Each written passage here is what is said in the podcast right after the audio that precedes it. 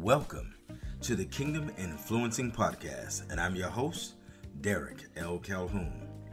KIP, for short, brings you an exclusive look at the nature of humanity as we interface with culture and society in and out of our relationship with God. It explores the unique and contrasting position of having a biblical worldview versus a secular or societal worldview. I will explore these topics using the powerful and dynamic tools of the didactic narrative, teaching a relevant truth through storytelling, biblical exposition, teaching Bible principles, and of course, real talk. My background scans a diversity of over 35 years of work in education, government, law, ministry, business development, and consulting, respectively. Each guest speaker will bring a variety of wisdom and insight to life topics and situations that we encounter on a daily basis. So, all I need you to do now, as listeners, is to sit back and enjoy the podcast. Spread the word about KIP, the Kingdom Influencing Podcast. And I will be your host, Derek L. Calhoun. That's hashtag KIP. Hashtag KIP. Help me to make KIP your favorite Friday podcast. Now, let's get started. Hey, it is great. I mean, a blessing to be back with you live uh, to do this podcast. Welcome to the Kingdom Influencing Nation. Hashtag KIP. Uh, I want to thank you guys that we have uh, hit over 5,000 downloads. I haven't published it yet uh, on the uh, internet, but I will shortly. Uh, but you guys are doing a great job sharing uh, this information and sharing this podcast with people around the world. And I just want to say thank you for your collective engagement. Listen, today it's kind of a unique day for me. Um, it's it's I have a lot to say, uh, and I want to say it in a pint rather than a gallon. But I want to talk about church culture and relationship. And and, and I, I don't want you to tune out before we even get started and say, oh, I don't want to hear this. I, I think, I, I know it's a good topic. I know it'll bless you. I know it'll help you. And if it's not for you, then it is for someone else that you know.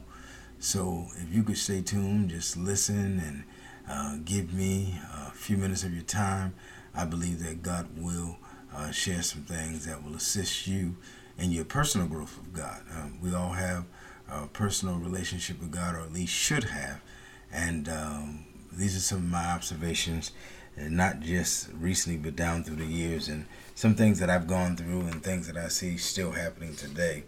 So, let's let's talk about church culture very quickly. And let me just say this, and I, to get into this subject matter, it is very easy to get engaged in a church culture and not be engaged with the Christ.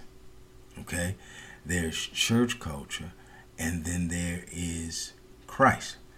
Uh, what do I mean by that? I, I mean that there are many people today, and, and you hear people who are disenfranchised from the church for whatever reason, and they have a lot of negative things to say about the church. But sometimes the rationale behind that is because of their uh, unequal alignment, if you will. For example, if you're not saved and yet you're working in the church, you are working essentially in the flesh without Christ, and if you do anything without Christ, it's bound to fail. Okay? It, it is bound to fail. That's for those of us who are real believers who believe in the Lord Jesus Christ as our Lord and Savior. You understand what I'm talking about. Um, he's the branch. Uh, uh, I mean, he is the uh, vine dresser. Uh, his father is the farmer. Um, and if we are branches, if we don't abide in him, then we will not be successful in what we're doing. We can do nothing without him. Okay? But the point of the matter is, I want us to get to a a place where we understand that there's a difference between being involved in the culture of the church and having a relationship with Jesus Christ. So let me talk about culture for a minute. Culture is a way or methodology of doing something that is wrapped in specific traditions and social mores of a community, the social norms of a community. Wikipedia gives us a Bible definition of social mores and what I would call societal norms. Uh, mores are societal norms that are widely observed with a particular society or culture. Mores determine what is considered morally acceptable or unacceptable in any given culture. So, so watch this. You can be in a church and involve yourself with the work of the ministry. You can come on Sundays. You can sit and listen. You can participate um, on any any level, probably except for you know the ministerial level. But but what I'm saying is you are just engaged in the culture of the church. You are not engaged in the Christ of the church. And it is essential that we have Christ as our bedrock before we get engaged in the actual culture of the church. Okay? So, some of you in Kip Nation uh, were used to hearing my voice in person and may have discerned that something uh, may have been wrong. That, you know, uh, used hearing me all the time, and then all of a sudden you're hearing me in a, in a preaching capacity, but that's not the normal format of uh, this podcast. So, if you were discerning that something was wrong and you said prayers for me, I want to tell you thank you because um, you were correct.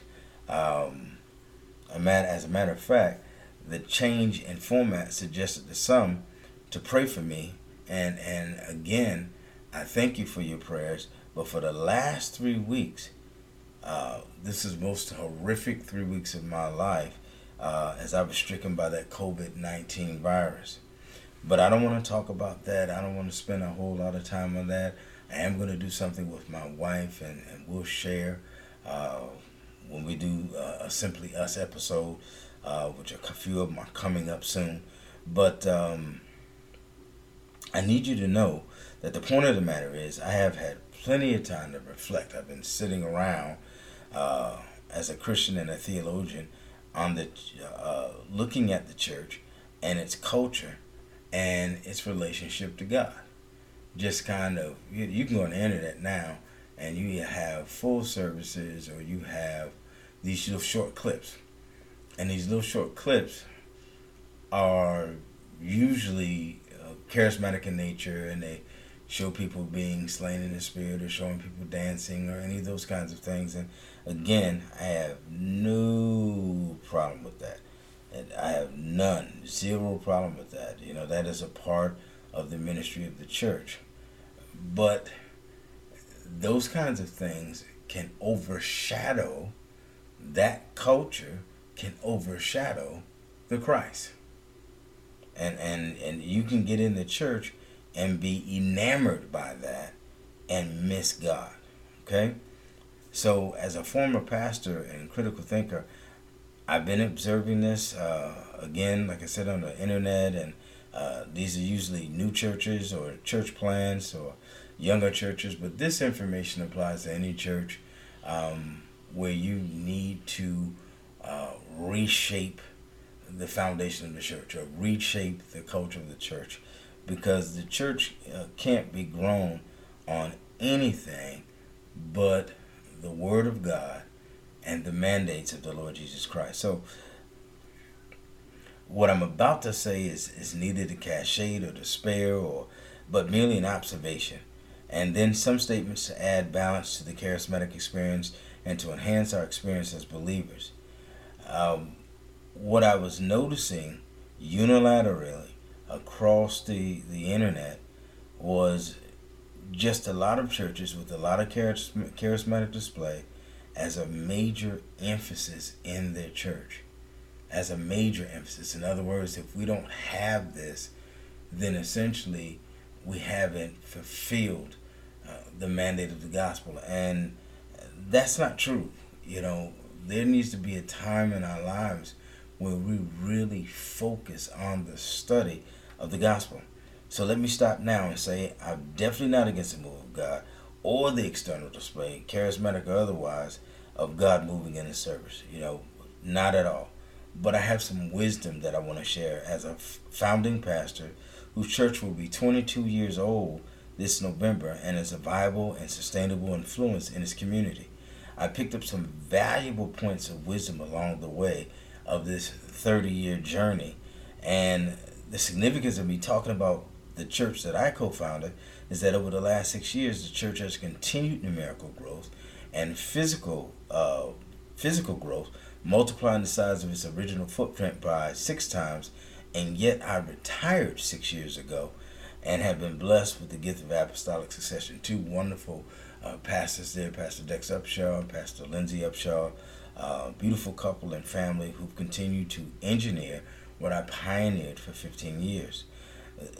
The podcast is not about this apostolic succession. That that's not what I want to talk about.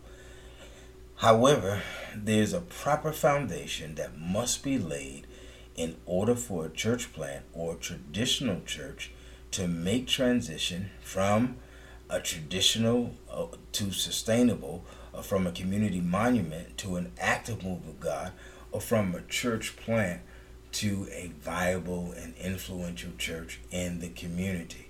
And I'm going to give you some tips and two things that I'm going to say to you, two very quick notes, because this is can be a large, long testimony or or, or teaching, but it's simply this: the power of a church can never be locked in the personality of its leader nor can the power of the church be governed by the will of the people.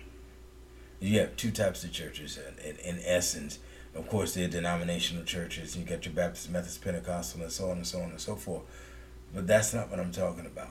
I'm talking about churches that are personality driven, driven by the personality of the leader. I'm talking about churches that are driven by the move of the congregation. Sometimes they're called congregational churches. But but the point of the matter is, um, the congregation does not run a church. If you really think about it, um, why do you have a pastor who is the shepherd? Uh, so let, us take that analogy: pastor, shepherd. So the sheep, the, the members of the church are sheep. So what you're saying is is that the sheep are leading the pastor around to greener pastures. That, that that's essentially what that inverted authority looks like. So we have to be very careful how we govern our churches. And what's the main thing that I'm saying? You govern your church based on the word of God. And so if you govern it based on the word of God, then there's a man of God or a woman of God. God speaks to that man or woman of God. And that man and woman of God, of course, also has counsel. There's wisdom in a multitude of counsel. And then they come up with a plan, and this plan is then followed by the people as part of the vision of the church, and the church begins to grow. But even before that, that too is church culture. There's still something else that needs to be put in place before we get to that that point of movement. So let let's go a little bit deeper. A little bit deeper. I, I think I talked about uh, the two quick notes. So watch this. The power of a church is in the collective agency of its members' relationship to God. What am I saying? The power of a church is when all of the people understand that their first allegiance is to God. Mm-hmm. And then they automatically understand that the pastor's been put there by God. But that their first allegiance is to God. Okay?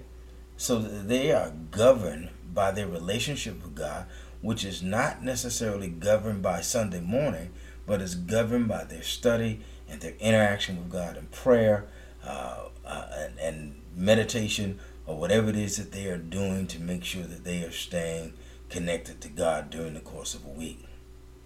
So then, our relationship to God and having a clear understanding of His will.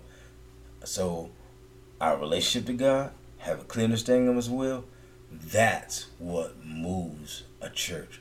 That's what shapes the foundation. So a church can have good music, good preaching, modern technology, and even an active ministry for community engagement and other wraparound ministries and services, but this will not sustain the church and its people. This is a, a good church culture, but relationship with God is the anchor or the central focus of the church. So this culture will always look good from the outside. You have all of the bells and whistles and everything going on. It always makes the church look good from the other side. But always remember the church uh, collectively is judged by God based on the merits of its heart before it is judged on the merits of its work. Okay? The church is judged by the merits of its heart. God's going to look at our hearts before he looks at our work.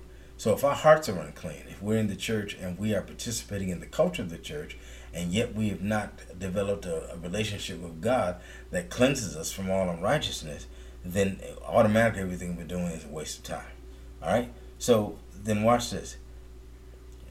This is just a, an introduction, okay, to my concern, and I believe a burden on the heart of God for the Church Universal, particularly here in the United States. So I want to drop seven truths to get us started down the right path.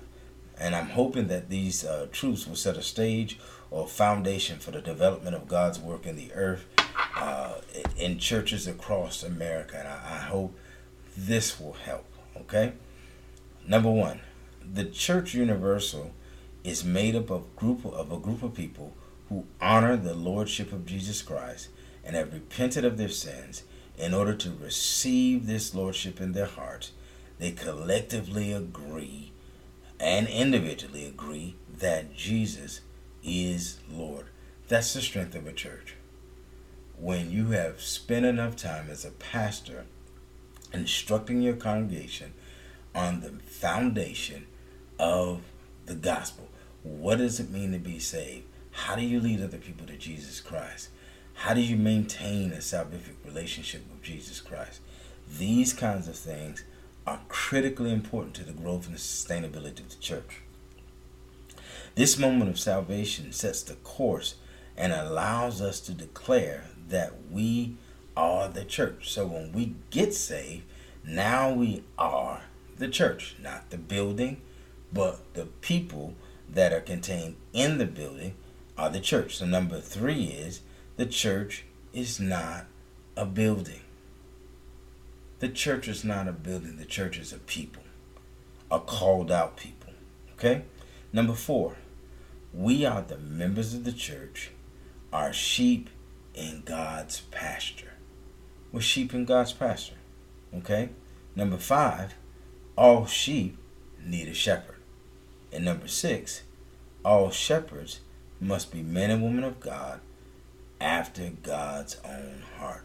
All shepherds must be men and women of God after God's own heart. And then number seven, because there's a burden of shepherdship, of being a pastor. Number seven, they must be willing to sacrifice their lives for the lives of the sheep and teach them proper doctrine and proper theology so that the church will have a proper relationship with the Father. That proper relationship becomes that strong foundation. And when the winds of life, whether it be church meetings and disagreements, whether it is COVID, cancer, or anything like that, that may cause division or strife or a sickness or whatever in the church, the church will be able to sustain itself simply because the church is not based on its culture, it's not resting on uh, the personality of the pastor, it's not resting on the personality of the congregation, but it is structured and set in the lordship of Jesus Christ. Hey, thanks for listening today. Uh, I hope I help somebody. I hope that will uh, give people a, a a foundation and, and just an understanding of what it is, the difference between church culture and relationship. I love you guys. Appreciate you. Look forward to hearing or spending time with you on next week. God bless, and I'll see you soon. All right. Bye bye.